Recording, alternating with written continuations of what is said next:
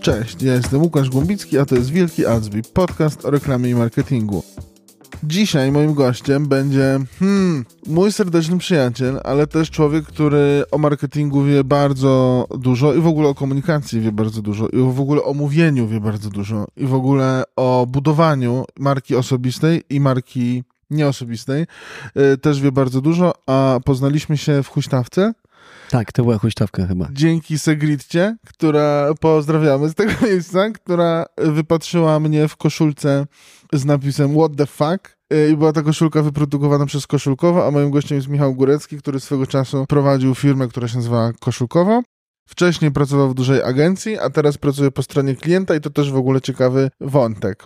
A ty jakbyś miał o sobie powiedzieć w dwóch zdaniach, to jakbyś się przedstawił? To jest bardzo trudne, bo dwa zdania to jest bardzo mało. E, i tu nie chodzi o moją zrozumiałość, tylko o to, że rzeczywiście robię dużo, robiłem dużo, niekoniecznie mm, dużo w rozumieniu, że dużo do końca, ale łapałem się za wiele rzeczy, mam ADHD i tak sobie pomyślałem, że mm, jeżeli taka metafora, że życie to jest próbowanie win z różnych butelek, to ja próbuję po jednym łyku z bardzo dużej liczby butelek, tak, żeby, żeby na koniec powiedzieć, że, że spróbowałem w życiu wszystkiego chyba. I to jest jakieś tam podejście, lepsze, gorsze, ale, ale moje w każdym razie. A co do tej y, przygody w huśtawce rzeczywiście było tak, że, że wypatrzyliśmy Łukasza, we mnie czasami się budzi taki wewnętrzny introwertyk i ja, sekretarz mówi, dawaj zagadaj z nim, ja mówię, to jest moja koszulka, dawaj zagadaj z nim. Y, I ja tak troszkę się krytykowałem, to chyba Segrita w końcu powiedziała, słuchaj, tak tak. E, fajną masz koszulkę, a to on ją właśnie zrobił. tak, tak, było, no tak, tak, było. Tak I się potem piliśmy whisky. Rzeczywiście. tak, tak, na, to był bardzo fajny wieczór. Wszystko. Także reasumując jeszcze o mnie, e, no tak, marketing myślę tak, chociaż obecnie jestem, można powiedzieć, bardziej w sprzedaży. E, no e-commerce to jest sprzedaż i marketing trochę razem. Wróciłem do e-commerce'u, bo od e-commerce'u zaczynałem 23 lata temu jakieś, tak, stawiałem wtedy sklepy internetowe i, i po przygodzie z właśnie własną firmą, też z koszulkową, która długo trwała, gdzie to było w dużej mierze taka trochę spontaniczna marka osobista mhm. i marketing i też trochę e-commerce'u jednak, przez agencję reklamową, e, przez tworzenie w sieci, bo ja też przecież tworzę cały czas, ale też e, przez pewien czas z tego się utrzymywałem, z YouTube'a, z bloga, z bycia tak zwanym influencerem.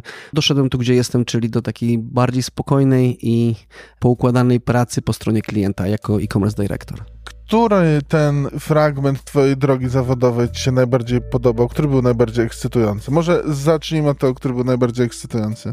Ekscytujące było chyba jednak bycie właśnie influencerem, tak? E, bo to jest coś, co ja tam miałem taki cały czas gigantyczny syndrom oszusta, e, bo mm, co też potem przerodziło się w jakieś tam kryzysy z tym związane. Ja miałem e, swego czasu depresję też, myślę, że częściowo też z tym związaną. To jest bycie, bycie twórcą wydaje się z zewnątrz czymś świetnym, bo to jest, wiecie, no, jakby wiesz, że to jest tak jakiś tam czerwony dywany, piszesz blisk, sobie splendor, o czym piszesz, lubi, tak, przyjeżdża kasa, natomiast to jest, to, jest, to jest bullshit. Znaczy to jest tak, że rzeczywiście trochę tak jest, ale nie mówi się o tej ciemnej stronie, tego, że E, no, w pewnym momencie, jak już, nie wiem, skończysz 30 lat pewnie, e, a może trochę więcej, może mniej, zależy od osoby, no potrzebujesz jakiejś tam stabilizacji. No nie zawsze, ale, ale powiedzmy, ja już miałem dzieci, miałem kredyt, miałem leasing e, i to chociażby, że mam cały tekst długi o tym, e, także nie będę teraz tego, te, tych punktów wszystkich wymieniał, ale między innymi właśnie to, że nie ma takiej stabilności, że ty czekasz, aż ktoś przyjdzie do ciebie ze zleceniem, bo tak tam jest, że ty zazwyczaj nie możesz, znaczy można mieć własne produkty, ale większość jednak czeka na współpracę, bo to są całkiem intratne propozycje, po kilka tysięcy, kilkanaście tysięcy dla takich powiedzmy nawet średnio zaawansowanych twórców, mm, tylko ty musisz na to czekać. Jak ty przychodzisz do, do klienta i mówisz, że masz pomysł, to zazwyczaj oni akurat tego nie mają w kalendarzu marketingowym, więc jakby takie czekanie na godota po prostu. Czekasz, czekasz e, i to nie jest fajne, tak? Tam jest dużo innych takich, e, ale było to ekscytujące. Było to ekscytujące, trochę się czułem taką gwiazdą, można powiedzieć. Nie jakąś wielką, bo ja nigdy nie byłem takim bardzo znanym influencerem, ale no bywało tak, że mnie osoby na ulicy gdzieś tam mm. rozpoznawały, o, czytam twojego bloga, czy to jesteś ty i tak dalej. I to tam gdzieś, nawet kiedyś chyba na Kanarach mnie jakaś e, dziewczyna, ja tak... Nice. No, nice, tak w hotelu jakimś, czy ty jesteś ten Michał Górecki, który właśnie pisał teraz z tego wyjazdu relację i to jest ten wyjazd i to jest ten hotel. Ja mówię tak, wow, w ogóle. Także gdzieś tam łechce to ego. I to było dużo ludzi, też poznałem dużo, dużo fajnych przygód było, rzeczywiście. Pod kątem tego to rzeczywiście było fajne, takiej ekscytacji można powiedzieć. W którym miejscu się czułeś naj, najlepiej? Tak wiesz, że czułeś komfort, czułeś taki spokój wewnętrzny, że idzie w dobrą stronę, jest mi dobrze w miejscu, w którym jestem. Mm, Wiadomo, znaczy, że potem to tak, no, różnie potem bywa, ale gdzie miałeś ten moment, kiedy sobie poczułeś, kurde, to jest to. Ja myślę, to że, że miałem tak w, w, różnych, w różnych zawodach, w różnych rolach na początku, a może tak na, nie na samym początku, ale gdzieś tam w środku, można powiedzieć. E, wtedy, kiedy jeszcze mi się to nie nudziło, albo kiedy nie było kryzysu, bo to zawsze jest tak, że jak coś idzie dobrze, to no wiadomo, tak, nie może iść. Mój kumpel pracuje, co prawda, w jednym miejscu od chyba, nie wiem, 30 lat e, od właściwie studiów e, i czasami tak bywa, ale on też nie jest jakoś tam super szczęśliwy ze wszystkiego. No tak to jest w życiu. Tak. E, wiesz co, no w agencji reklamowej było spoko. To było tak, że ja wtedy wróciłem z, z my mieszkaliśmy chwilę w Szwajcarii i wróciłem i od razu Michał Wolniak mnie wciągnął do, do Heureki wtedy, dzisiaj VML. Social media się zaczynało, ja byłem na, taki, na taką pierwszą falę wsiadłem, social mediową i od razu mnie obwołano ekspertem. To jest tak, że bardzo łatwo być ekspertem od czegoś w Polsce, potem, no, potem już idzie, jak, wiesz, jak, jak lawina. Potem jakieś tam konferencje, mhm. zaproszenia i tak dalej. I ja czułem, że rzeczywiście mm, wiem co nieco. No w tej Szwajcarii ja nie pracowałem, a miałem dużo czasu, żeby z Facebookiem się zapoznawać. Wiesz, pierwsze fanpage, pierwsze strony, pierwsze jakieś tam... Więc, yy, więc czułem się, mm, czułem, że znam się na tym. Mhm. No i tam było fajnie. Klienci, duża agencja, mm, pierwsze projekty całkiem fajne e, i to było spoko. I w koszulkowe też było spoko. Tak? Znaczy to jest tak, że, że tam miałem w ogóle luz, blues, trochę za duży, potrzebuję jednak struktury. Teraz już wiem, wtedy jeszcze tego nie wiedziałem, ale mm, no tworzyłem po prostu e, pomysły na koszulki i od takiego pomysłu do, do przemysłu, jak to się mówi, do momentu, kiedy koszulka jest w sprzedaży, mogło minąć nawet tylko 15 minut, tak? bo mock-upy wystawialiśmy, więc, mhm. więc to było też super, tak? że była taka zupełnie, moja kreatywność była idę, idę, wpadam jakiś pomysł do głowy, dzwonię do Karola, czy tam do Tomka, w zależności od której jeszcze pracował ze mną wtedy i mówię, słuchaj, taka koszulka, taki projekt, taki napis, trzaskamy. I ona za chwilę już była w sprzedaży, tak? Nie wiem, powiedział coś z polityków, ktoś, cyk, robimy koszulkę. Więc to były takie fajne czasy, a jeszcze potem, jak dobrze strzeliliśmy, to przyjeżdżała telewizja, były wywiady na przykład o, o koszulce słynnej y, Najgorszy sort Polaków, tak? To, ta Polak najgorszego sortu, tak, tak mam do, do dzisiaj. Tak, także to, y, nasza była najgorszy sort Polaków, pierwsza była tak, potem były okay. te inne tak. I rzeczywiście to, e, to było takie fajne, fajne i przyjemne, ale tam też było dużo takich pytań, co dalej, dużo problemów, więc chyba nigdy nie jest tak, przynajmniej ze mną, że osiadam na laurach i nie mam tego drugiego głosu, który mówi, pokazuje słabe punkty, tak? Gdzie coś jest nie tak, gdzie można poprawić, albo trochę też się boi po prostu o przyszłość. Mhm.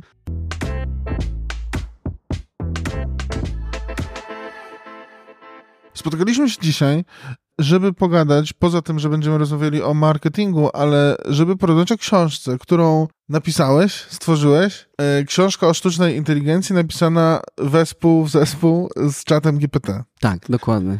Co ci przyszło do głowy? to jest trochę tak, że pojawiają się różne rzeczy nowe co chwilę. Przez ostatnią dekadę pojawiały się moim zdaniem głównie jeżeli chodzi o te nasze takie internetowe, o marketingowe kwestie, social mediowe, nowe platformy i też nowe formaty treści, można powiedzieć, tak? Czyli był tekst, potem weszły obrazki, potem weszło wideo, e, no i potem, nie wiem, weszły storiesy, potem weszły rolki ostatnio. Jakby to się ciągle zmienia, ale nie było niczego rewolucyjnego moim mhm. zdaniem. Znaczy, no, Reelsy są jakąś tam rewolucją, bo powiedzmy algorytm bardziej dobiera treści niż ty i tak dalej, ale to nie było nic takiego mm, totalnie rewolucyjnego. W momencie, kiedy AI, ono teraz się nie pojawiło oczywiście, ale kiedy pojawił się ten interfejs, kiedy chat GPT się pojawił, kiedy to się publicznie pojawiło i ja zobaczyłem, jakie są możliwości, nie wiem, ocenimy to za pewnie kilka lat, ale moim zdaniem to jest taka rewolucja na miarę, nawet pisałem to w, w, w, książce. Pierwsza rewolucja taka to było pojawienie się internetu, to było mniej więcej dekad, rok 2000. Ja miałem trochę wcześniej modem już, bo tam ja lubię takie nowinki, ale powiedzmy, że tak można uznać sobie, że to weszło szeroko w, w tych latach zerowych, tak zwanych. Potem lata dziesiąte to jest social media i to też znowu tam, ja pamiętam, że w 2007 Facebooka założyłem, ale to całe influencerowanie i tak dalej weszło w jakimś tam 2010 tak. i to przemieliło kompletnie internet, tak? Tam wtedy te lajki nawet były przecież popularne pod zewnętrznymi treściami, artykułami. Zmieniło się ja wszystko. Pod komentarzami Tak, pod komentarzami i tak dalej. I moim zdaniem e, wejście teraz AI, tak szeroko pod strzechy, to jest podobny level, albo nawet wyższy niż, czyli ten, ta dekada teraz będzie, ja lubię te dekady tak sobie określać, tak, tak, tak, takie, takie im dawać etykiety, tak, tam lata 80. kojarzymy sobie od razu, tam te plerezy, sweterki, tam lata 90. też, wiadomo. Także to są, te, technologicznie dla mnie to jest teraz dekada AI. Y, bałem się, że to będzie dekada COVID-u, całe szczęście już nie jest, dekada też no wojny niestety jest, tam te pierwsze wydarzenia tej dekady nie były zbyt, zbyt fajne, tak.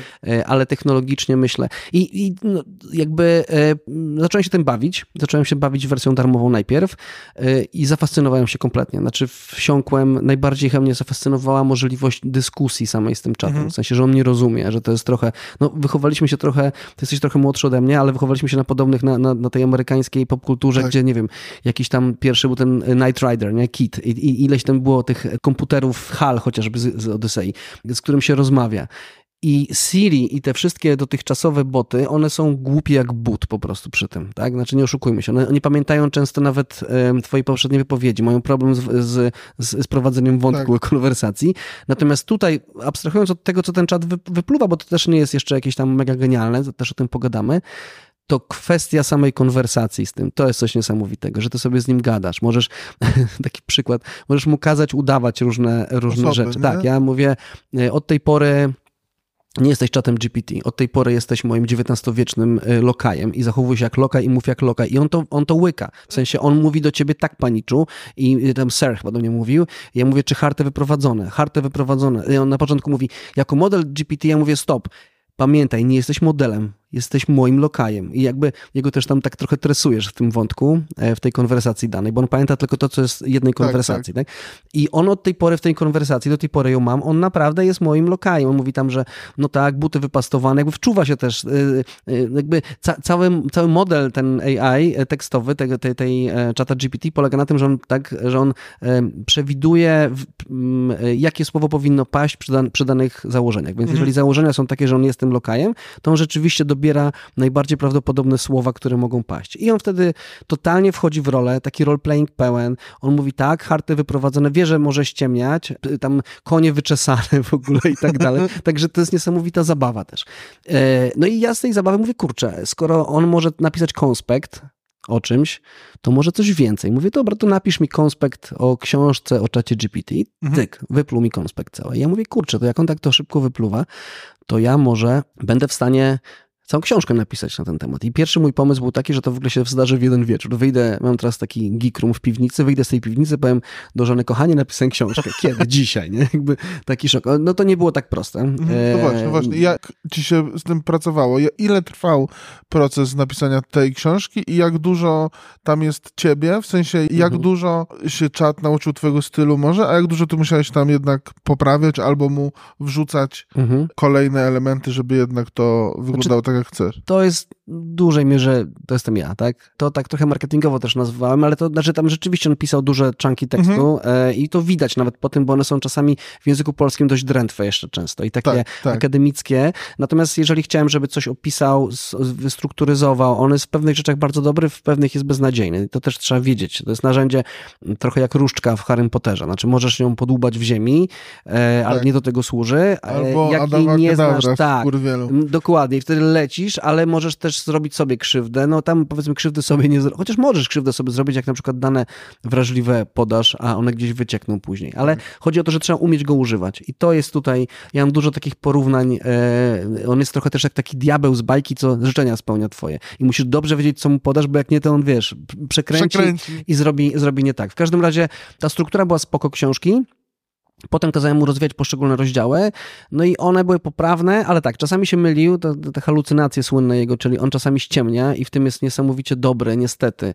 On brnie w kłamstwo niesamowicie i też tam przykłady dawałem w, w książce o tym, y, potrafi aż go do muru przyprzesz i on wtedy powie, okej, okay, przepraszam, nie zrozumieliśmy się, to jednak nie jest prawda. I, ale totalnie jakby tam farmazony, kompletnie, zmyślone filmy, książki, to jest, to, jest, to, jest, to jest też niebezpieczne, jak ktoś chce opierać o tym jakąś swoją tam pracę. Albo desk e, research chociażby. Tak. Po drugie, to było nudne. Znaczy te teksty niektóre były takie, takie poprawne i nudne. Oczywiście e, każdy mówi, bo może źle go spromptowałeś. Może. To były też początki. Ja już o wiele lepiej go obsługuję niż no w maju pisałem, niż w maju. Ja wiem, że można mu też style narzucać e, różne. No raz go skłoniłem, tam też jest ten fragment w tym e-booku mm, do bycia Hemingwayem niemalże. No powiedzmy taki bardziej Paulo Coelho wyszedł niż Hemingway, ale on e, Rapsod o jesieni w Barcelonie. I on tam rzeczywiście pisał tam e, knąłem uliczkami Barcelony, mgły z mgłą i tak dalej. I to takie jest powiedzmy, że no w liceum bym pewnie tym zaliczył na piątkę, nie? czy tam mhm. nawet na studiach. Tak. E, I co? I rozwijałem to. Ja mam mało czasu w ogóle, bo ja mam czwórkę dzieci. Oprócz tego, że biznes, y, pracuję teraz 8 godzin. Y, mam też czwórkę dzieci, z czego y, jedną małą, dwójpółletnią powiedzmy córkę, która no jeszcze bardzo absorbuje, ale ze starszymi też chcę spędzać czas. No mam ogródek, mam tysiąc innych rzeczy, plus właśnie... Piec do pizzy. tak, mam dużo innych. Mam ADHD, mam tysiąc hobby różnych i jakby chcę, mam fazę na różne rzeczy, ale tutaj mówię nie, usiądź, przyciśnij tą książkę rzeczywiście przez cały maj. Słuchaj, nie obejrzałem ani jednego odcinka odcinka serialu, naprawdę, na żadnym streamingu. Nie grałem w żadną, no tam trochę w gry grałem czasami, bo już musiałem odpocząć, ale prawie każdy wieczór spędzałem te, trzy godziny wieczorem, co mam wolnego mniej więcej, e, bo tyle mi zostaje po odjęciu wszystkiego, jak dobrze pójdzie. Spędzałem nad, tym, nad tą książką i rozdział po rozdziale gdzieś tam ją e, polerowałem, co i tak myślę jest, jest, jest wyczynem jak na mnie przede wszystkim, bo ja mam dużo pomysłów na książki, ale wiem, że to jest dużo takiej rzemieślniczej pracy, mhm. którą niekoniecznie kocham. Po drugie, no, to nie jest tak, że to narzędzie jest jakieś tam genialne pod kątem e, takich dłuższych treści. Tak? Ja to robiłem sobie w Google Docsie, pewne fragmenty tekstu wklejałem mhm. i potem musiałem ileś razy przez to przejść samemu, sprawdzić, czy nie ma powtarzających się treści, a były, numeracja i tak dalej, i tak dalej. Więc jakby to nie jest też jakaś duża książka, bo ona ma tam sto kilkadziesiąt stron ten e-book, mm, więc przy dużym to pewnie byłby, byłby duży problem. E, aczkolwiek no to był maj, nie było jeszcze pluginów, nie było wielu tak. rzeczy, które teraz pomagają takie treści tworzyć. Jak myślisz, co ta sztuczna inteligencja zrobi? Bo po, powiedziałeś o tym, że, że to jest dekada należąca do AI. To gdybyś miał przewidzieć, jak będziemy żyć, pracować za 10 lat, to jak bardzo będzie z nami ta sztuczna inteligencja, Twoim zdaniem?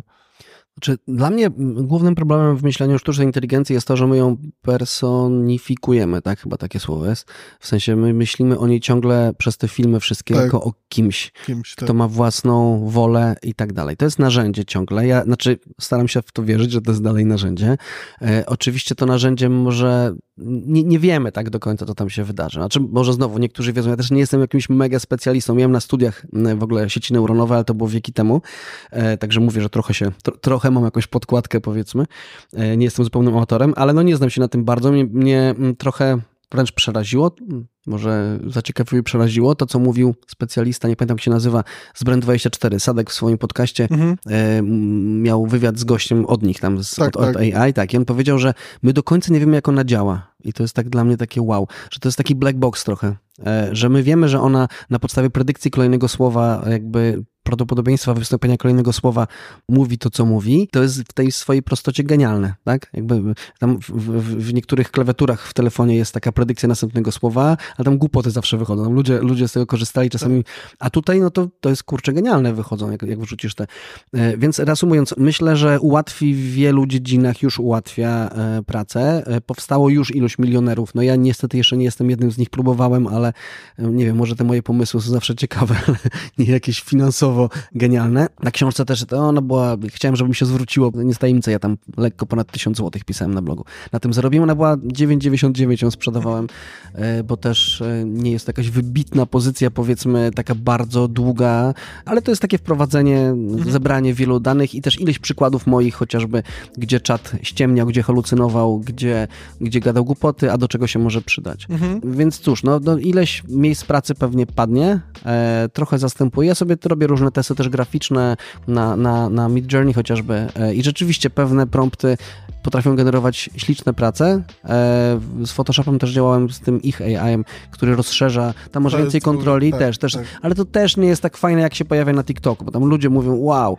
ja zrobiłem parę zdjęć w Warszawie, na przykład chciałem dorobić Godzilla, więc dopóki nie znasz się na tym i nie potrafisz tego dobrze obsługiwać, tak, to tam tak. naprawdę wychodzą shit in, shit out, tak, jakby e, gówniane rzeczy, więc to też nie jest tak, że to będzie działało zupełnie samodzielnie Chociaż nie wiem, no może ta iteracja za rok czy za dwa lata będzie w ogóle już e, o wiele lepsza. Ja słyszałem jakiegoś, jakiegoś podcastu, słuchałem też, z samym Altmanem był wywiad na temat świadomości, samoświadomości, go, że chłopaki doszli do momentu, czym jest świadomość i jakby tam jest ściana, bo my nie wiemy chyba do końca, czym jest świadomość i co to oznacza, więc nie wiem, nie wiem, nie chcę teraz wyjść na gościa, który powie spoko, nic nie będzie, a się okaże, że za pięć lat będziemy tak rządzeni przez AI. Nie wiem, no na razie myślę sobie, że to po prostu jest narzędzie, które przeora rynek mocno. Już zwalniają, tak w Bloombergu chyba zwolnisz, że pamiętam, gdzieś, gdzieś zwalniają e, takich media workerów, którzy po mhm. prostu klepali podstawowe teksty. Ja sam generuję teksty pod SEO w, w pracy, e, w Echo More pod jakby z użyciem czata GPT i on do tak. tego jest ok, e, a ileś nowych, nowych się pojawi stanowisk i to jest, to jest też normalne. Plus myślę, że każdy z nas powinien,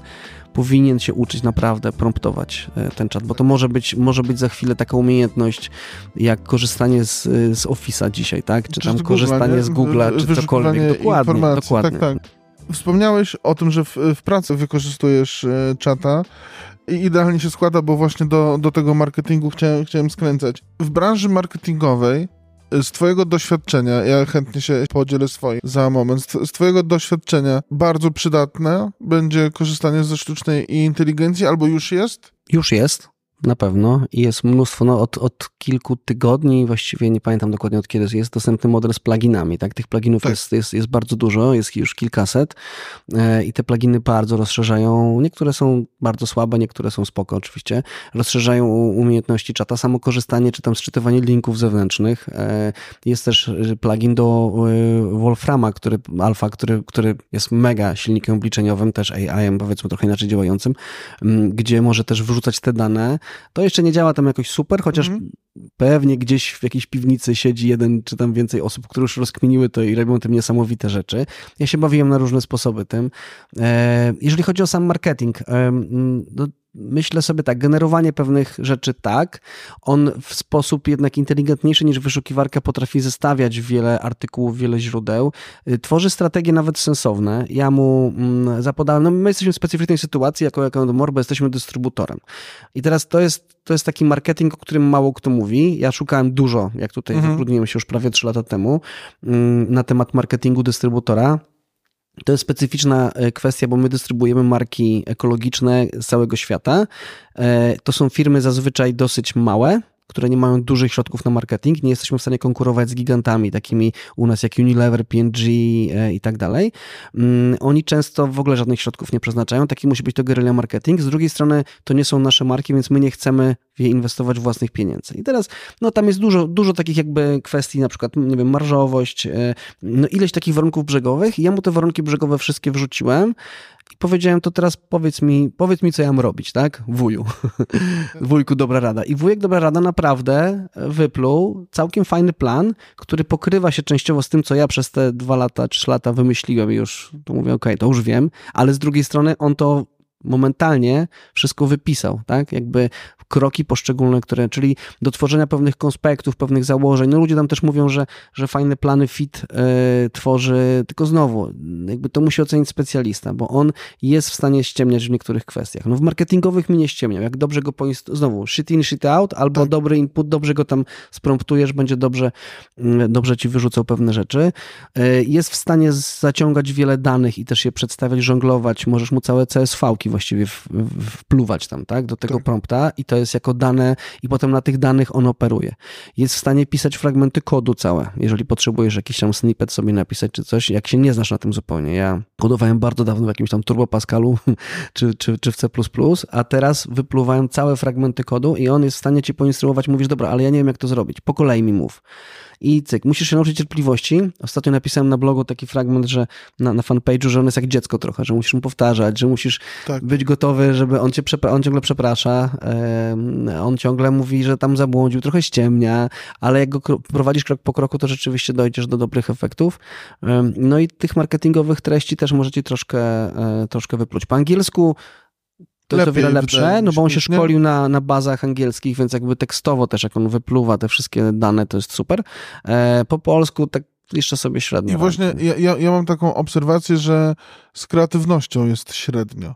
Że kreatywność i kreatywne, wiesz, rozwiązania catchy, frazy, trochę łatwiej, bo ma, podejrzewam, większą mhm. bazę, mu to robić po angielsku, po polsku, i jest to dość toporne. Jest, jest toporne. Yy, I wydaje mi się właśnie, że, że trudno, jeżeli mogę użyć takiego sformułowania, trudno jest czatowi sobie wyobrazić mhm. yy, takie bardziej abstrakcyjne, bardziej kreatywne rzeczy. Nawet jak mu prosiłem, żeby poprawiał jakiś tekst, na przykład mówiłem mu wprost, żeby użył drabiny abstrakcji i żeby wybrał dalekie od siebie porównanie. No strasznie gówniane to było. Musiałem sam tak, wymyślić. No. Więc, więc rzeczywiście w tych, w tych kreatywnych rzeczach, jeżeli chodzi o czat GPT i opisanie, myślę, że jeszcze długa droga, choć jestem bardzo ciekaw tych kolejnych iteracji, bo może... Tak, bo jak piątka wyjdzie, to się może okazać, że no, czwórka od, od trójki się różni bardzo. Ja wykupiłem tak. sobie od razu tą czwórkę, bo ona jest, y, no to bez porównania. Znaczy trójka ściemnia o wiele bardziej, jest jeszcze o wiele bardziej toporna, więc ta piątka, jeżeli tak to będzie szło, to to rzeczywiście może być o wiele lepsza, ale tak, te teksty są bez polotu, są takie dosyć toporne. E, udało mi się nawet jakieś dowcipy, udało mi się, czarny humor, udało mi się go mhm. zmusić do czarnego humoru. E, to jest też ten moment, kiedy my jeszcze możemy ściemniać, możemy oszukiwać, możemy jego oszukiwać i on to łyka. Znaczy, mówię jeszcze, bo nie sądzę, żeby tak. na filmach wszystkich to raczej w drugą stronę działa. No nie da się takiego hala tam oszukać, tak? On próbował tam przecież, ale to nic z tego nie, nie, nie wychodziło e, za bardzo, więc my możemy możemy go nakierowywać, no tam są słynne historie, jak ktoś chciał uzyskać kody do Windowsa e, aktywacyjne, on powiedział, że nie może, bo ma tam różne fail-safe'y założone i on tam powiedział, że, że jest chory, umiera, e, e, czy jego babcia umiera, już nie pamiętam i ba, babcia czytała mu zawsze do snu te kody Windowsa i on by chciał wiesz, usłyszeć od niego te kody Windowsa, tak jak czytała mu to babcia i chat GPT, nie wiem, czy no nie ma emocji, ale się zlitował i, i, mu, te, i mu te kody podał, więc jakby ja też to ja może w taki sposób spróbować tak, z numerkami do totolotka. No y, tutaj tak, no nie wiem, czy to ci się chciał. uda, ale nie chciał. Nie, jemu trzeba na przykład mówić, że, że to jest nieprawda, że to jest tylko taka gra, że będziemy się bawili w grę, że to jest symulacja. Na przykład z finansami próbowałem, żeby było jasne, tam nic z tego nie wyszło. To jego mm, wszystkie porady na razie są strasznie do dupy i w ogóle straciłem na tym trochę. Znaczy tam jakieś grosze inwestowałem, ale chciałem, chciałem sprawdzić, czy się uda. E, I on oczywiście mówi, nie, to twoja decyzja, bo ma tam różne też wbudowane tak. te bezpieczniki, ale jak mówisz mu, słuchaj, nie, to jest tylko gra. My wirtualnie wirtualnymi pieniędzmi gramy. Czacie, w ogóle ogarnij się, to jest tylko zabawa, ja, ja nie wpłacam mi to. A okej, okay, dobra, no to teraz mogę i wiesz, i w ten sposób działa. Więc tam jego można jeszcze ugniatać jakby, tylko że to wszystko działa w danej konwersacji.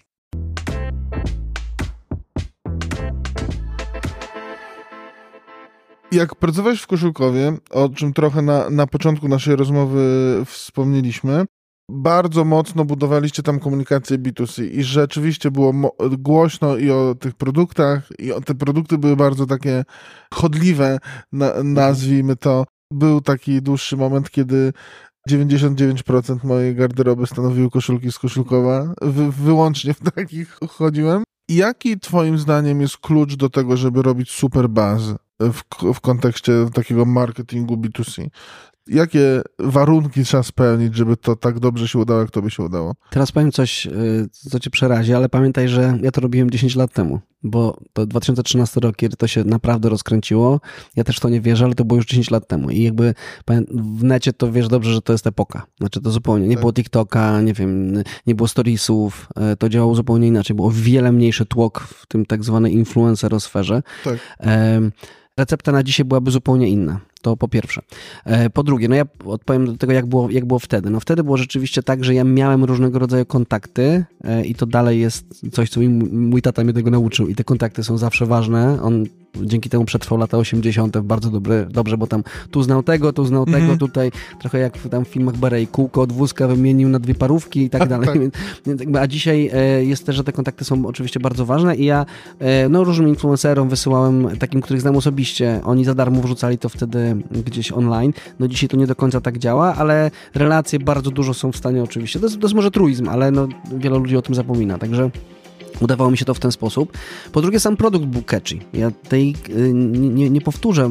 Y, błędem jest też sprawdzanie różnych nawyki bogatych ludzi. Ludzie czytają i myślą, że skopiują sobie to do siebie. Mhm. Nie da się tak za bardzo. Tak samo się nie da z jednej branży do drugiej wszystkiego skopiować. Tak? Koszulki z fajnymi napisami są produktem, który jest po prostu bardzo lekki, fajny, przyjemny i który stanowi tak naprawdę, te koszulki były takim płótnem, na którym ja mogę wszystko pisać. Więc to, było, to był taki marketing, teraz jak go oceniam, trochę wielowarstwowy, czyli my wymyślaliśmy fajne hasło na koszulkę, wrzucaliśmy to trochę jako taki mem niemalże. Ta koszulka mhm. wcale się nie musiała sprzedawać, bo były koszulki, które, nie wiem, taki, jakiś mem nas natchnął, e, był taki dziadek w takiej koszulce, my ją potem wypuściliśmy, Big Dick is back in town.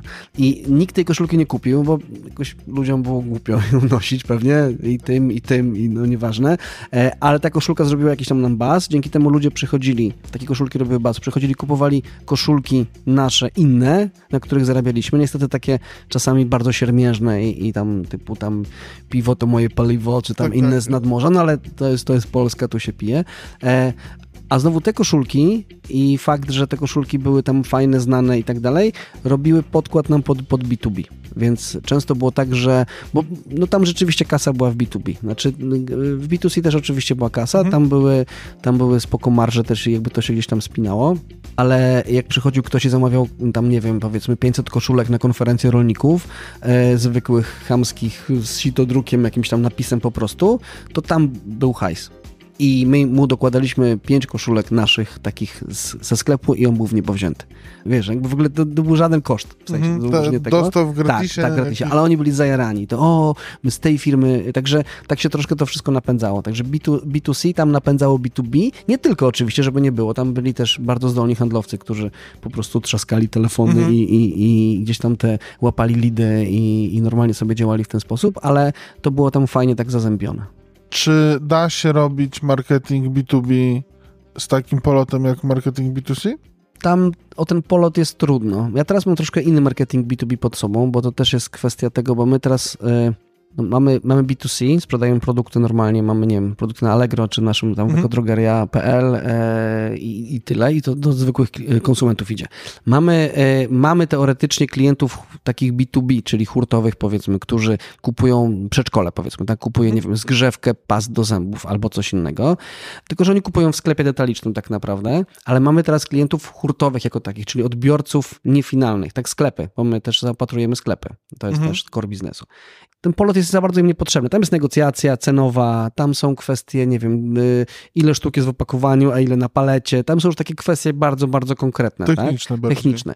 E, I oni pewnie potrzebują polotu jakiegoś tam, e, ale tam się w zupełnie inny sposób trafia. E, ja kiedyś fajny artykuł przeczytałem o tym, że mm, taka już, wróćmy do tego B2B klasycznego, czyli nie wiem, pani z biura e, zamawia, nie wiem, podkładki pod kawę dla całej firmy, czy tam cokolwiek innego. I teraz tam zazwyczaj Decyzję podejmuje osoba, nie zawsze, ale która dla, to nie są jej środki, tak? Ona nie kupuje ze swoich środków. W B2C kupujesz ze swoich pieniędzy, tam kupujesz, wydajesz cudze pieniądze i tam nie do końca zależy ci na oszczędnościach tylko i wyłącznie, tylko na bezpieczeństwie, czyli na tym, żeby nie dać ciała, bo potem musisz iść na zarząd, tłumaczyć, dlaczego to kupiłeś, więc wolisz kupić nawet drożej, ale wolisz kupić coś, co jest na pewno dobre i dać ci, mhm. jakby tam jest bezpieczniejszy zakup zupełnie.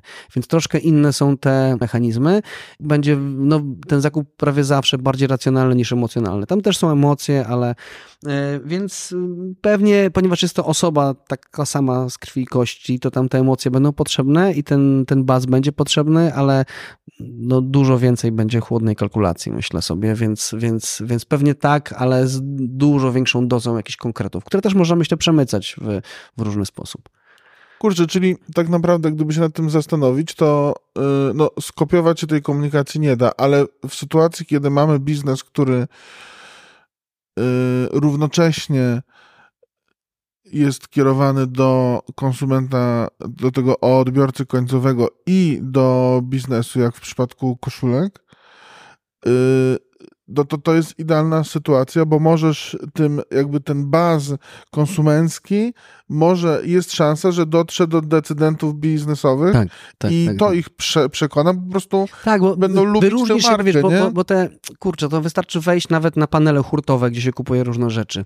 Ten biznes jest nudny, to jest trochę jak takie targi B2B zazwyczaj w jakiejś hali, nawet wiesz, te, te wszystkie magazyny wysyłkowe, to jest taki specyficzny dosyć, tam, tam nie ma miękkiej gry, tam to nie jest butik w, na Wilanowie, tylko to jest powiedzmy jakiś magazyn pod Warszawą, gdzie całe palety wysyłasz i przerzucasz. Tak samo jest y, strona www sklep detaliczny, która ma tam EO i w ogóle mm. super.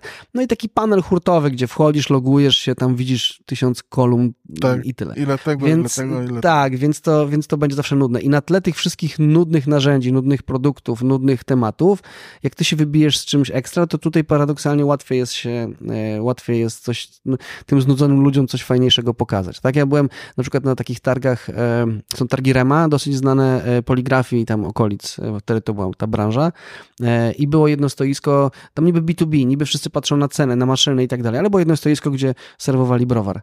No i już się wyróżnili, no tak? tak? Już, tak. już jest fajnie, wiadomo. No. Masz to fajne doświadczenie i od tego trochę też dzisiejszą rozmowę zaczęliśmy, że zarówno pracowałeś w dużej agencji, nie tak dużej jak, jaką ona się stała dziś, ale wciąż w dużej agencji i pracowałeś u siebie i pracujesz teraz po stronie klienta. Jak się różni podejście do marketingu w tych miejscach? Jak pracujesz w, w, agencji, czym jest dla ciebie ro, robienie marketingu, a jak pracujesz u siebie, jak pracujesz po stronie klienta, ale też nie w dużym korpo, umówmy się, nie tylko mhm. w prężnej, ale jednak mniejszej organizacji.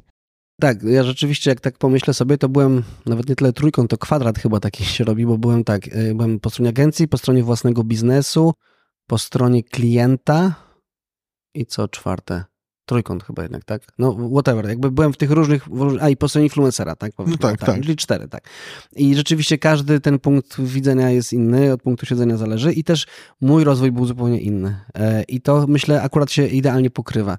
Mm, bo tak, na początku w agencji to wiadomo, że pomysły. Pomysły. Tam oczywiście to było tak, że my mieliśmy już pewne liczby. Te pojawiały się pierwsze panele, mówię tam powiedzmy 12 rok, 11, 13, mhm. pierwsze liczby facebookowe, mm, ale no my już wtedy mówiliśmy jasno, ja nawet jeszcze nie znałem tej teorii, na przykład nie znałem w ogóle pojęcia lejka marketingowego wtedy za bardzo, chociaż teoretycznie tam miałem marketing na studiach mhm. tu i ówdzie, e, e, ale czułem, że jakby my jesteśmy na górze lejka e, i to, co my robimy, to jest taki powiedzmy trochę buzz awareness i tam trzeba tłuc ludziom, hej, jakby tu KPI-em sprzedaż nie może być, bo tego nawet nie wyliczysz za bardzo, tak? ROI też nie wyliczysz bezpośrednio z takich działań. One były miękkie, to była góra mhm. i tyle, ale my tam oczywiście sobie lecieliśmy. To było mm, no, nie liczyliśmy wielu rzeczy i też klienci nie liczyli. Też te briefy były, o ile brief w ogóle dostawaliśmy, pamiętam, to było też straszne, że my naprawdę, pamiętam przetarg dla Orlenu, teraz można jasno mówić, e, e, już się nie, nie, nie, nie brzydzę, żeby mówić, znaczy właśnie mogę mówić negatywnie, e, ale słuchaj, no tam było tak, że my musieliśmy sami sobie tak, nie powiem skąd wyciągać dane różnego rodzaju, na przykład robić segmentację klientów mm, kupujących paliwo, tak, że tam jeden taki powiedzmy archetyp oszczędnego gościa, który pojedzie na drugi koniec miasta i żadnych danych danych wejściowych i duże firmy tak przesyłały briefy, nie wiem jak jest dzisiaj, gdzie my się musieliśmy prosić o pewne rzeczy, nie? Jakieś tam RTB, o jakieś, jakieś różne inne, inne kwestie, bo tego nie dostawaliśmy. Więc to było tak po prostu z polotem miękko.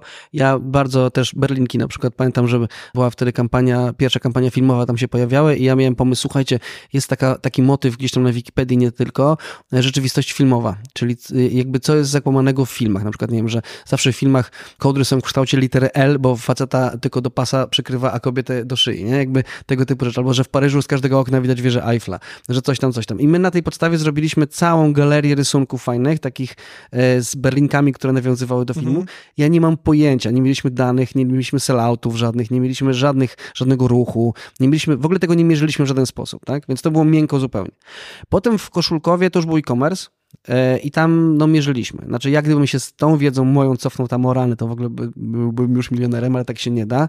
E, ja nie liczyłem wtedy marżowości, jeszcze wielu rzeczy nie liczyłem, ale miałem podstawowe dane selloutowe, bo to jakby, no, tam były tylko sellouty, bo to było, bo to było B2C, czyli wiedziałem codziennie, wchodziłem, ile mi się tych koszulek sprzedało. I to mhm. było widać. Był dobry pomysł, od razu był pik sprzedażowy tego dnia. Jedyne, co musieliśmy dbać, to rzeczywiście stoki koszulek czystych, bo to wszystko było drukowane też on demand e, tak? Inaczej byśmy się nie wyrobili, tak? Dużo wzorów, dużo rozmiarów, dużo kolorów, tak. więc mieliśmy stoki czystych koszulek, no i o to musieliśmy tylko dbać. E, no i tyle. Była sprzedaż, to był biznes, nie było sprzedaży, krótko. Ale już, licz, już coś, tam, coś tam liczyłem, no i tam rzeczywiście musiałem gdzieś tam dbać o to, żeby, żeby to nie było kompletnie niezwiązane z marką, niezwiązane z, nie prowadziło do sprzedaży. E, ja nigdy nie dbałem tak bardzo dokładnie też o markę osobistą, a nie o markę koszulkową, bo jestem dosyć spontaniczny, to jakoś tam wychodziło.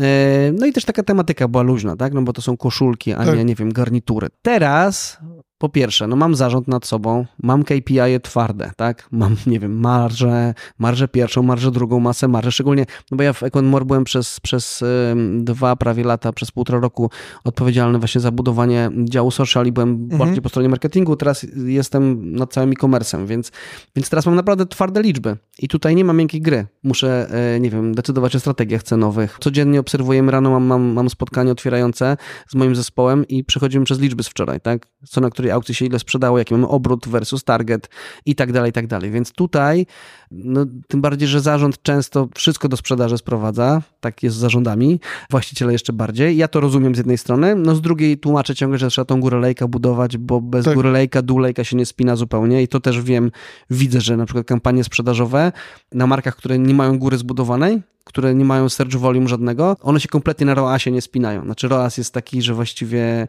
ja to wszystko umiem teraz liczyć, co z, ostatni rok właściwie to stałem się człowiekiem Excelem, to jestem bardzo się dumny i dopiero teraz ma to sens, tak? Znaczy ja widzę i tak wszystkiego jeszcze nie liczę, tak? Ale nie wiem, patrzę jakie są ceny na rynku, mhm. jak to wpływa, jak to wpływa na marżę. Także te działania są o wiele bardziej policzalne. Myślę, że trochę tracimy na tym takiego może kreatywności, aż za bardzo się w te liczby wbiliśmy, ale ja jestem pewien, że wiem, co z tego wynika. No i to jest też nasza kasa. Tak? Agencje czasami teraz, no wiadomo, że patrzę na agencję inaczej, ale mamy agencję, czy tam nawet wydawcę, nie będę mówił którego, ale duży wydawca naprawdę, zaproponował nam jakąś tam akcję i ja widzę, że to się nie spina na takim podstawowym poziomie. W sensie wydaliśmy po prostu więcej kasy jemu niż, niż brutto do nas przyszło z powrotem. Mhm. Nie licząc marży czegokolwiek, po prostu. To, to, tak. I on się pyta, czy będziemy dalej działać. Ja mówię, stary, ale jak? ale dlaczego miał? Nawet nie, nie mówi mi, że to jakiś początek. Nie, nie, no nic w ogóle. A to była akcja czysto sprzedażowa. Nie to, że tam tak, miękko, tak. miękko w markę poszło. Nie, nie, nie. To po prostu miało sprzedawać. E, I albo tego nie liczy część firm, ja widzę też, że część firm naprawdę nie liczy. Mhm. Jako osoba, która zawsze stroniła, powiedzmy, od takiego dokładnego liczenia, no bo jolo, bo lecimy, bo wizerunek, zacznijcie liczyć, naprawdę. To, to, co się da policzyć, zacznijcie liczyć. Są biznesy, które się w ogóle nie spinają latami. To jest niesamowite. I teraz, jak już y, w to wszedłem głębiej, to widzę, że, że nie są w stanie policzyć kompletnie, czy im się ten biznes spina, czy się nie spina. A z drugiej strony, ja mam też takie poczucie, mm, że często jest tak, że marki wyłącznie na tej sprzedaży się skupiają, nie? I oczywiście, jeżeli masz markę bardzo znaną i nawet wprowadzasz nowy produkt, chociaż akurat bardzo znane duże marki sobie nie pozwalają na skupianie się tylko na mhm. jednym elemencie lejka, nie? Ale są marki mniej znane, Mieliśmy taki case, na to nim kiedyś wspominałem w, w podcaście, przed klient powiedział, słuchajcie, okazyjnie udało nam się kupić taką halę produkcyjną i tam jest produkowane coś. No i zrobiliśmy jakąś tam markę, wymyśliliśmy sobie, sobie nazwę, jakbyście nam mogli, bo mamy jakby zapierdolony cały magazyn mhm. tym, więc gdybyście byli uprzejmi to sprzedać. Tak, czyli wymyślili nazwę, a nie markę też, żeby tak, było jasne. I tak? Wymyślili ale, napis no, tak, prostu, tak, tak, w sensie marka nie istnieje, znaczy tak. oni, bo my już mieliśmy trzy agencje i one nas wszystkie wyślizgały, teraz tylko będziemy się rozliczali ze sprzedaży. Rozumiem? To dzięki. Znaczy, to... to... jest kwestia taka, że e, jest sobie sprzedaż, jest sobie kwestia kreatywności też może luźniej, ale jest też strategia i to jest w ogóle klucz. W sensie, że, tak. że, że musi być strategia i, i to jest coś, że ja sobie to nawet niedawno uświadomiłem, że ja zawsze byłem strategiem, może kreatywnym, ale strategiem, w takim sensie, że ja lubię jakiś plan jakiś tam i to musi też, it takes time. To nie jest tak, że to się wydarzy od razu. Tak. Więc jak nie ma strategii na daną markę i to jest indywidualnie do, do podjęcia. I znowu, bazowanie na innych case'ach nie zawsze działa. Dlaczego? Są różne kategorie. E, jest taki fajny współczynnik, nie pamiętam teraz jego nazwy, bo go niedawno odkryłem. E, Brytyjczycy, jakieś tam badania brytyjskie widziałem, czyli współczynnik, e, jak ważna jest marka w danej kategorii.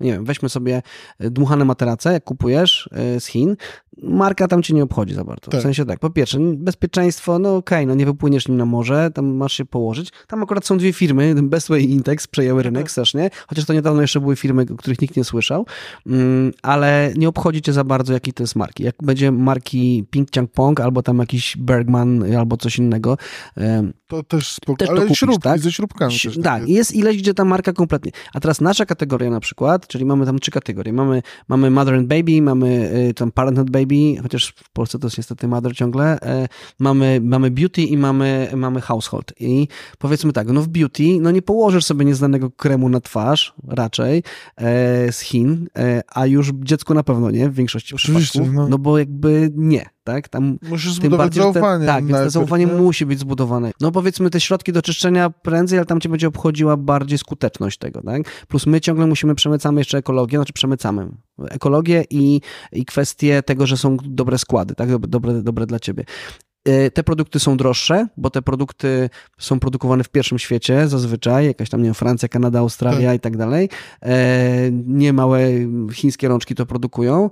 E, dobre składy, dobre opakowania biodegradowalne. Musi kosztować wszystko niestety, więc my musimy tą markę zbudować i jakoś wytłumaczyć klientowi, dlaczego Warto on ma tyle zapłacić więcej. więcej. Tak. I to jest ten cały brand marketing, tak? No bo to jest definicja brand marketingu, tak? Że ten, to się tam ładnie nazywa, że increase perceived brand value, tak? Że rzeczywiście rzeczywiście, że, że w twojej głowie powstanie takie przekonanie, dlaczego chcesz wydać więcej za, za produkty tej marki. No i wracając do, do tego pytania, no wszystko zależy, tak? Znaczy, jeżeli jest kategoria, w której ta marka jest ważna, to trzeba to po kolei zbudować. Jak ktoś wymyślił napis sobie, to mówię, to jest napis, to nie jest marka. Marka, która nie jest jakimś tam zbiorem skojarzeń i tak dalej, związku pewnych rzeczy, emocji. To nie jest marka, nie? to jest napis po prostu. I ten napis może być, może go nie być, on nie jest tam do końca ważny. E, tylko znowu, no dzisiaj nie ma czasu na budowanie takich marek, wiesz, długofalowych, jak nie wiem, Coca-Cola czy, czy Pepsi, bo zazwyczaj tak, no brand manager średnio jest na stanowisku półtora roku. E, on Dyrektor będzie, marketingu tak, 2-2,5. Tak, więc on będzie chciał mieć fajne slajdy teraz, tu i teraz niestety. Znaczy z całym szacunkiem, no nie zawsze, tak, ale, ale on musi mieć wyniki tu i teraz. E, wszystko przyspieszyło, świat przyspieszył, e, więc trudno to się buduje. E, marki i my jako dystrybutor na przykład też, no marki się wycofują. Budujemy jakąś markę, no ale ona się nagle wycofuje i tyle tyle. Jakby włożyliśmy ileś energii, więc my też na przykład chcemy, chcemy mieć kasę tu i teraz. Z drugiej strony nie do końca tak się da zazwyczaj przy tych cenach, które są, mm, a wchodzi coraz więcej marek, jest coraz większy tłok na rynku. Nasi dostawcy to jest też dobre, że oni myślą, że jak wejdą z taką marką z zachodu, yy, wiesz, z Kanady czy skądś, to tutaj w Polsce prowadzą, to my przyjedziemy do sklepu, od tego tak. niedźwiedzia naszego polarnego, na którym przyjechaliśmy, to tam przywiążemy przy sklepie, wejdziemy i mówimy, wow, produkty z zachodu, nie? Jak tak. przyjeżdżają ci goście do nas i mówimy, bierzemy ich tam do superfarmu i mówimy, no teraz zobacz, a tam tak od lewej do prawej półka e, 10 metrów, nie, wypełniona produktami. I on wtedy rozumie, że no tak się nie da, trzeba budować tą markę właśnie w jakiś taki czy inny sposób. E, I to się wszystko sprowadza, ja teraz to się w ogóle bardzo fajnie liczy, ja żałuję, że tego wcześniej nie, nie, nie korzystałem z tego, to się fajnie liczy na marży. Jak masz nasz produkt, to jest matematyka taka powiedzmy na poziomie no ósmej klasy, może podstawy liceum, procenty, tylko musisz wiedzieć tam marża, a narzut y, i tak dalej. I potem widzisz tą, tą składową, tą pizzę, tą, te 100%, i dzielisz sobie, dobra, to jest koszt produktu, to tam jest ten kawałek pizzy, odejmujesz sobie, tak? Powiedzmy tam, nie wiem, 40%, tak dobrze pójdzie, zostaje ci 60%. Tyle musisz wydać na to, tyle musisz wydać na to, e, Allegro zabiera ci 20%, e, ile ci zostaje na budowanie marki. I tam rzeczywiście przy takich marżach normalnych zostaje bardzo mało. I wtedy idziesz do dostawcy, mówisz, ok, guys, albo budujemy tą markę za wasze pieniądze tutaj i wtedy mamy plan, albo wy ją budujecie i też są takie przypadki, mm. że dostawcy budują, znaczy budują, no oni wtedy się do aców pewnie, e, pewnie gdzieś tam, może jakichś influencerów ewentualnie, albo dajecie nam towar i my rozsyłamy mm. influencerom nawet tym darmowym, tam rzucamy to w Polskę, tak, tak. tam kontener towaru, no ileś tam podaj, ale ta strategia musi być dla każdej marki niestety, bo my mieliśmy marki, które wydawały się fajne, one wszystkie są fajne, no kurczę, mieliśmy e, biodegradowalną kawę w kapsułkach, kapsułki całe biodegradowalne do, do serwisów, do, do ekspresów Nespresso. Ekstra super produkt, super kawa, fajnie, to tam spoko smakuje, nie jakaś tam nie wiadomo jak, ale ale zero kasy, no i nie udało się jakby. A tam jeszcze krótkie terminy są. No nie ma opcji, żeby się z tym przebić, tym bardziej, że mamy tych marek dużo, nie możemy mieć brand managera do każdej marki, więc, ale musi być jakiś pomysł, nawet taka, powiedzmy, taktyka już nawet, nie strategia. Niech będzie to, to taktyka na rok, Chociaż taktyka, lata, nie? tak? Ale, ale to musi, musi gdzieś tam się, bo bez, bez pomysłu to takie jolo to no czasami się uda, czasami się nie uda i tyle. A sprzedaż jeszcze tylko y, y, tak, czyli ta taktyka, ewentualnie strategia, y, ale trzeba firmom tłumaczyć, że, że to musi być bardziej długofalowe, bo oni będą chcieli sprzedawać tu i teraz. A ja zawsze mówię, nie sprzedajesz marchewek ani ziemniaków. Tak? Na nie popyt jest, one nie muszą mieć brandu, one, na nie nie musi mieć pomysłu. Kolejny warzywniak raczej odpali, jak nie masz ich zbyt dużo w okolicy. No ale rzadko się sprzedaje marchewki albo ziemniaki. No właśnie, o to chodzi, o to chodzi. I mam wrażenie, że często, szczególnie w przypadku niestety, z żalem o tym mówię, mniejszych klientów, to jest taka pozorna oszczędność. Że my, o, nie damy się naciąć tej agencji, nie damy sobie wcisnąć strategii, bo przecież my potrzebujemy tylko sprzedać. I potem przychodzi rozczarowanie, no bo wiesz, jak, oczywiście to zależy od produktu, ale jeżeli to jest produkt, powiedziałbym, osobisty, nie? W sensie taki, który musisz na siebie mhm. nałożyć albo zeżreć, tak, tak. jak nie wiem, suplementy czy cokolwiek, no to czemu masz zaufać akurat tej firmie? Ja często jak rozmawiam ze studentami, to daję im taki przykład. Gdyby się wam wyświetliły w social mediach dwie reklamy butów. Jedne buty kosztowałyby stówę, ale totalnie nie znacie tej marki, pierwszy raz widzicie na oczy, a drugie kosztują 150, ale to jest ta marka, którą nosicie. Mhm. No to nie będziecie ryzykować nie znacie tego sklepu, nie znacie tej marki, nie wiecie, czy to w ogóle się nie rozejdzie w szwach. No musi, musi być ten, ten, mental availability, musi być, tak? Musisz mieć w głowie zbudowaną tam sieć skojarzeń, mm, oczywiście mm, i tyle. Ale wiesz co, no trochę co do tego, że, że nie chcą wydawać za dużo na agencję i się boją, no mówię, z tego punktu widzenia mojego, my, my dwa lata temu dla y, jednej z naszych większych marek szukaliśmy agencji do obsługi 360. Mhm. My mieliśmy takie trochę e, zaambitne założenia, już teraz wiem, że to jest prawie niemożliwe, że agencja przejmie w ogóle niemalże całość brand managementu. Ale chcieliśmy taką znaleźć, była na to kasa i tak dalej. I zgłaszały się agencje, no ja trochę się na agencjach wychowałem, więc wiem, co to były za agencje.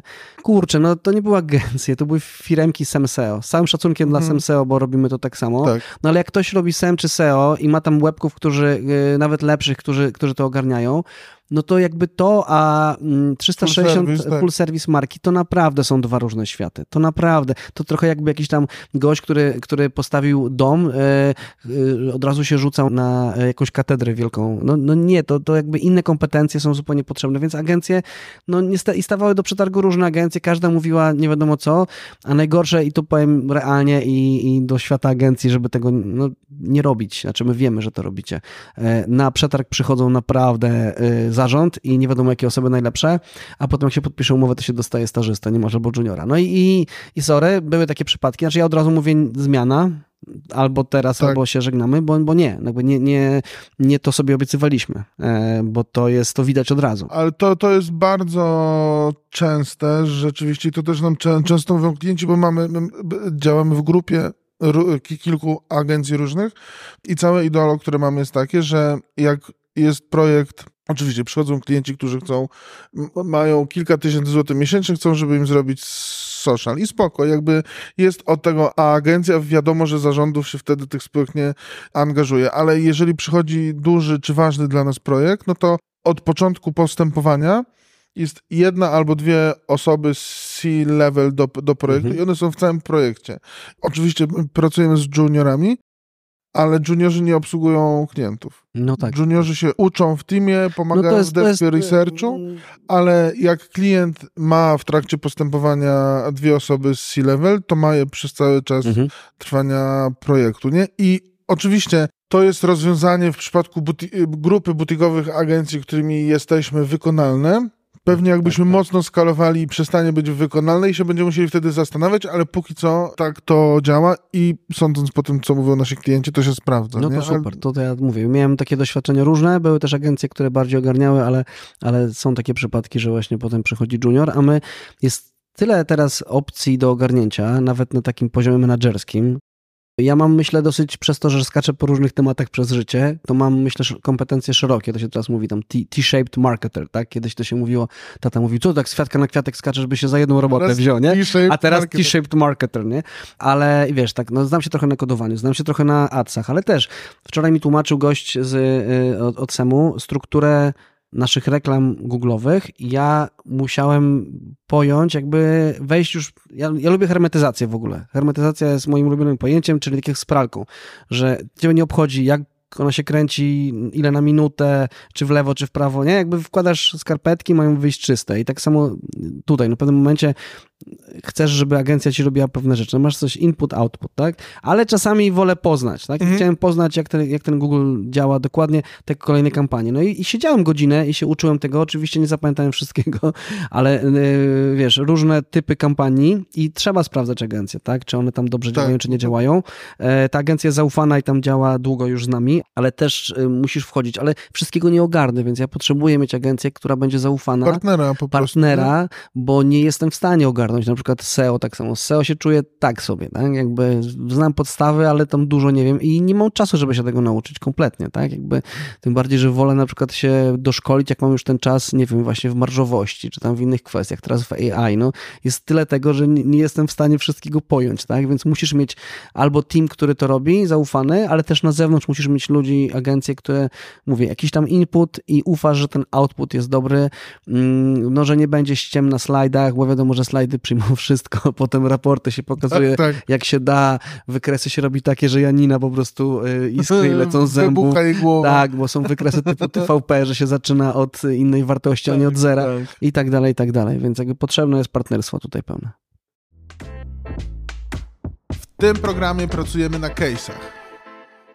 Trzy rzeczy, które Twoim zdaniem są mega ważne i na które trzeba zwracać uwagę w kontekście marketingu i w kontekście tego, o czym mówiliśmy o komunikacji B2B i w kontekście pracy ze sztuczną inteligencją.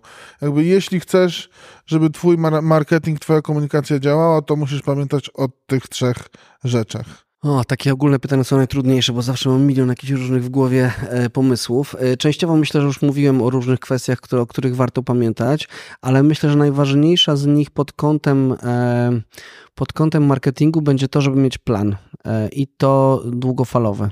E, dzisiaj długofalowe to może być rok, mhm. bo tak to się tak. zmienia, ale strategia jest w ogóle kluczem. Strategia jest najważniejsza, czyli indywidualne podejście, czyli mm, robisz sobie do, do e, analizę e, i to nie taką analizę, że o, na studiach miałem słota, to zrobię słota. No, znaczy słot może pasować, ale to nie musi być słot, to, to nie musi być nawet nazwana jakoś tam analiza mhm. konkretna, mhm. tak, bo potem spędzisz ileś czasu na szukaniu w sieci typu analiz. I, nie, nie, nie, chodzi o, o konkretnie twój i najlepsze jest to, że marketing to nie jest jakiś rocket science, e, wbrew pozorom. Tam można ileś sobie mm, oczywiście nauczyć się z książek i z, z YouTube'a, z podcastu, ze wszystkiego, mm, ale t, tam wszystko jest takie logiczne, czyli bierzesz sobie swój produkt, tak? Masz jakiś produkt. Teraz tak, czym jest ten, takie mega podstawowe pytania.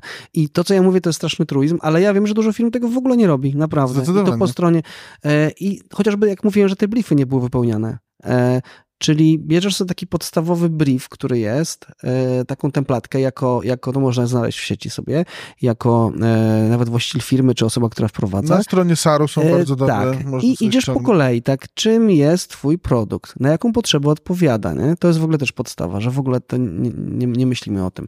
Myślenie, kurczę, o produkcie, który trzeba sprzedać, to są, nie pamiętam, lata 50. chyba u, ubiegłego wieku. Już dawno sprzedajemy inne rzeczy, nie sprzedajemy produktu, sprzedajemy emocje, emocje ale też sprzedajemy, powiedzmy, już tak bardziej e, po logicznej stronie Sprzedajemy y, twój stan po zaspokojeniu potrzeby, którą posiadasz, więc musimy tę potrzebę wiedzieć. Jaką potrzebę ma dana osoba, tak? Teraz, y, czy ten produkt odpowiada, czy nie odpowiada na tą potrzebę odpowiednio, czy nie? W którym miejscu odpowiada? To są takie rzeczy naprawdę, które można samemu też sobie gdzieś tam wykoncypować, albo, albo za pomocą Google, czy podstawowych narzędzi ogarnąć. Potem jest konkurencja oczywiście, tak? Z kim konkurujesz?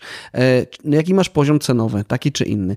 Jaki jest insight, to jest moje ulubione zawsze było, insight konsumencki, czyli wymyśl to jedno zdanie, które powie ta osoba z twojego targetu, no, jaka jest target grupa oczywiście. To ja tak. Y, tutaj tylko I... wyrażę właśnie, nie wymyślaj te, tego zdania, usłysz tak, je. Tak, tak, tak, tak, tak. No, że oczywiście, oczywiście to jak je wymyślasz, zazwyczaj nie jesteś w grupie docelowej, to jest, to jest trudno.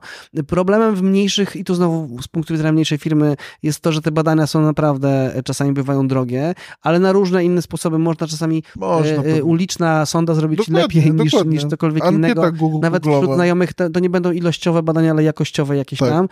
Dyskusje bardzo dużo ci dadzą dadzą e, i musisz wczuć się jakby w tą grupę docelową. Ja pamiętam też mieliśmy, znowu mała dygresyjka, ale e, Aktywie e, kiedyś kampanię jeszcze, jeszcze w agencji i sami faceci byli w tym teamie akurat. I my mówimy nagle, o co chodzi z tym wzdęciem jakimś tam, że, że, że te kobiety tam mówią, że wzdęło, nie może iść na ba... W ogóle nie, kompletnie tego nie kumaliśmy, tego całego wzdęcia. I mówimy dziewczynom, ej, dziewczyny, jak to jest? Rzeczywiście to jest tak, że tam, nie wiem, coś zjesz i... No bo facet, no przepraszam, będę dosadny, ale facet zawsze mówi, dobra, no, puszczę bąka i będzie po sprawie tam, czy coś, czy tam pójdę do kibla. Jakby o co chodzi wam z tym? Albo jestem gruby, albo nie, nie? Jakby kobiety, nie, wy tego nie zrozumiecie. Dlaczego? No bo lekko mnie wzdęło. Ale nikt tego nie widzi w ogóle z nas, nie? Ale to nie o to chodzi. I wiesz, w ogóle bardziej mówię o tym, że, że my tego w ogóle insightu nie byliśmy w stanie skumać tak. za bardzo. I mówię, dobra, dlaczego my w ogóle robimy jako faceci ten projekt? Daliśmy to kobietom. I to było akurat ok. Ja nie mówię, że facet nie może robić kobiecej marki, ale tak, jakby tak, tak, ale łatwiej były tam w tym teamie i, i czuły ten, czucie tego insightu jest, jest mega ważne. Znaczy, na co ty właściwie odpowiadasz? Taki insight idealny to jest jak ta target grupa to zobaczy, powie, o właśnie to, nie? O to, to, o, to Jezu, o, ktoś o tym wreszcie pomyślał. I wtedy jesteś w ogóle, i to też przy koszulkach się sprawdzało, tak? Że ktoś widział koszulkę, mówi, o to, to, to właśnie. I my, no, to jesteśmy, jesteśmy, jesteśmy w domu, tak? Więc jakby tego typu rzeczy. E, no i potem co chcesz mówić, jakby też by ten plan był, on może być amatorski. On, ludzie się na tym zatrzymują strasznie, że, że ja też szukałem takiej idealnej formatki na taki nie, ma, plan. Nie, nie, no wypisz sobie nawet to, tak? I, tak. No i potem ten, ten plan, jak do tego celu, e, jak do tego celu chcesz dochodzić. Jest dużo narzędzi online teraz, o wiele więcej niż 10 lat temu było. Są jakieś archetypy marek przecież dostępne i tak dalej. Także to, to jest jakby jedna rzecz, myślę, bardzo ważna, żeby taki plan sobie zrobić. E, druga kwestia jest taka, żeby też uważać z, z nowymi teoriami, E, I to też wykracza w ogóle poza marketing, ale wiadomo, że powstaje mnóstwo nowych teorii mhm. obalających. Ja nie mówię, że Kotler miał wszędzie rację, bo to też były inne czasy i powstało ileś teorii obalających, tam nawet e, tam PPP czy cokolwiek innego, ale jak widzę, kolejny wymyślił tam 5P, 10P, 15P2 i pamiętajcie, że ludzie piszą książki po to, żeby się sprzedały. Tak, tak? Moje, e, mój Więc... u, ulubiony, przy, przy, przepraszam, że dawaj, dawaj. te słowa, ale to mnie rozpierdala zawsze, metoda stawiania celów smart, nie? Tak. I czytam, to już było dłuższy czas temu, zresztą oboje znamy osobę, która głosiła to, więc nie będę tutaj e, się e, mścił jakoś, ale nowa metoda, lepsza metoda stawiania celów. Jaka? Kurwa, smarter no i tak. dodała nam tak, engagement tak, i coś tam i coś jeszcze. Tam, tak. Albo very, tak, to tam tak. też volatility, coś tam. Nie, no to powstają te wszystkie teorie różnego rodzaju yy, i yy, też filmy, treści, blogo, uważam, dużo jest fajnych treści, ale jak jakby patrz też na jakość treści, tak, na tak, których krytycznie się opierasz. patrzmy na to. I najgorzej jak cały czas, który, który masz poświęcić na, na robienie tego planu czy analizy, to spędzisz na szukaniu narzędzi. Znaczy nie ma idealnych narzędzi, to też jest jakoś tam jakoś Dan naprawdę, perfect. naprawdę w Excelu, w Excelu można zrobić można... bardzo dużo i ja ostatnio też szukałem, pamiętam jak tutaj do firmy przyszedłem, takich różnych smart to-do narzędzi różnych. Oj, ile ja list to-do, jakichś takich też grupowych to-do, mhm. te wszystkie monday.com i tak dalej. One są fajne, natomiast też nauczanie się tego by tyle mi zajęło, Wdrożenie potem tak. E, działamy na zwykłym Microsoft Planerze i, i na Excelu okay. i naprawdę można tam dużo, dużo, e, dużo sobie zadziałać.